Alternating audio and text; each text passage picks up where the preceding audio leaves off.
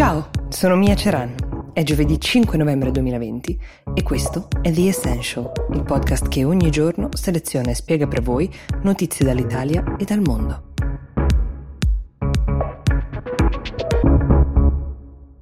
Ieri sera, dopo le ormai abituali fughe di notizie, di bozze, il braccio di ferro tra Stato e Regioni, in una conferenza stampa il Presidente del Consiglio Conte ha spiegato cosa a partire da domani e fino al 3 dicembre accadrà nel nostro Paese con delle debite distinzioni. Ci sono delle zone rosse, tra queste Lombardia, Piemonte, Val d'Aosta e Calabria, dove la diffusione del contagio è oggettivamente la più critica um, e dove verranno adottate delle misure più severe che adesso vi vado spiegando.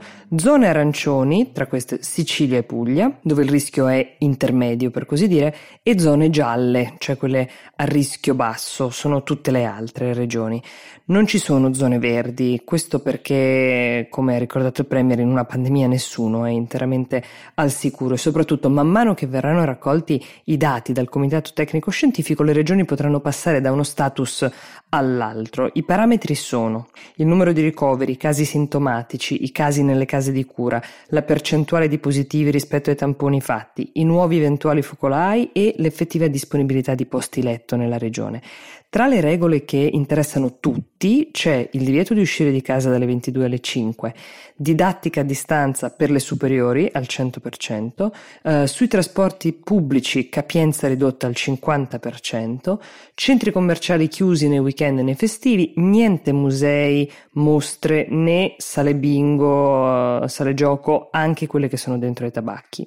Per le zone arancioni, bar, ristoranti, gelaterie e pasticcerie chiuse sempre e non più solo dopo le 18, mentre nelle zone rosse è vietato ogni spostamento in entrata e in uscita dai territori anche all'interno dei territori, salvo comprovate esigenze lavorative o situazioni di necessità. Didattica a distanza già dalla seconda media in su, sono stati esentati i ragazzi di prima media perché come ha spiegato il Premier si erano appena conosciuti, avevano iniziato un percorso e quindi è sembrato giusto al governo uh, lasciarli continuare questo percorso in presenza. Per quanto riguarda la ristorazione, solo consegne a domicilio o a sporto e per il resto restano aperti soltanto i servizi essenziali, eh, i supermercati, come lo scorso marzo, con l'eccezione di parrucchieri questa volta e barbieri. Le regioni ovviamente hanno mm, richiesto di essere coinvolte nel lavoro di valutazione dei dati, quello che si farà man mano.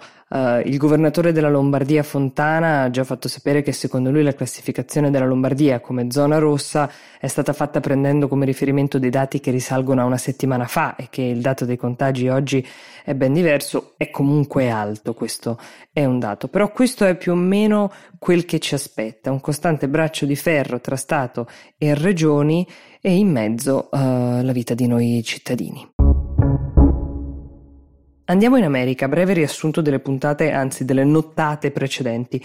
Per eh, la questione che sta ormai tenendo tutto il mondo con il fiato sospeso, il nome del prossimo presidente degli Stati Uniti ancora non c'è. Rispetto ai sondaggi che davano Biden nettamente in vantaggio, la situazione in cui ci troviamo è molto diversa. Uh, Trump ha rimontato a sorpresa, uh, anche se attualmente c'è un leggero vantaggio di Biden negli stati uh, che ancora mancano all'appello, ehm, ma Trump lotta con ogni mezzo per giudicarsi una vittoria che però nessuno dei due candidati può ancora vantare. Io vi ho spiegato più volte anche in questo podcast del voto per corrispondenza che quest'anno è stato scelto da 100 milioni di americani ed è proprio il conteggio dei voti arrivati via posta che sta generando questa attesa e che potrebbe protrarsi addirittura fino a venerdì.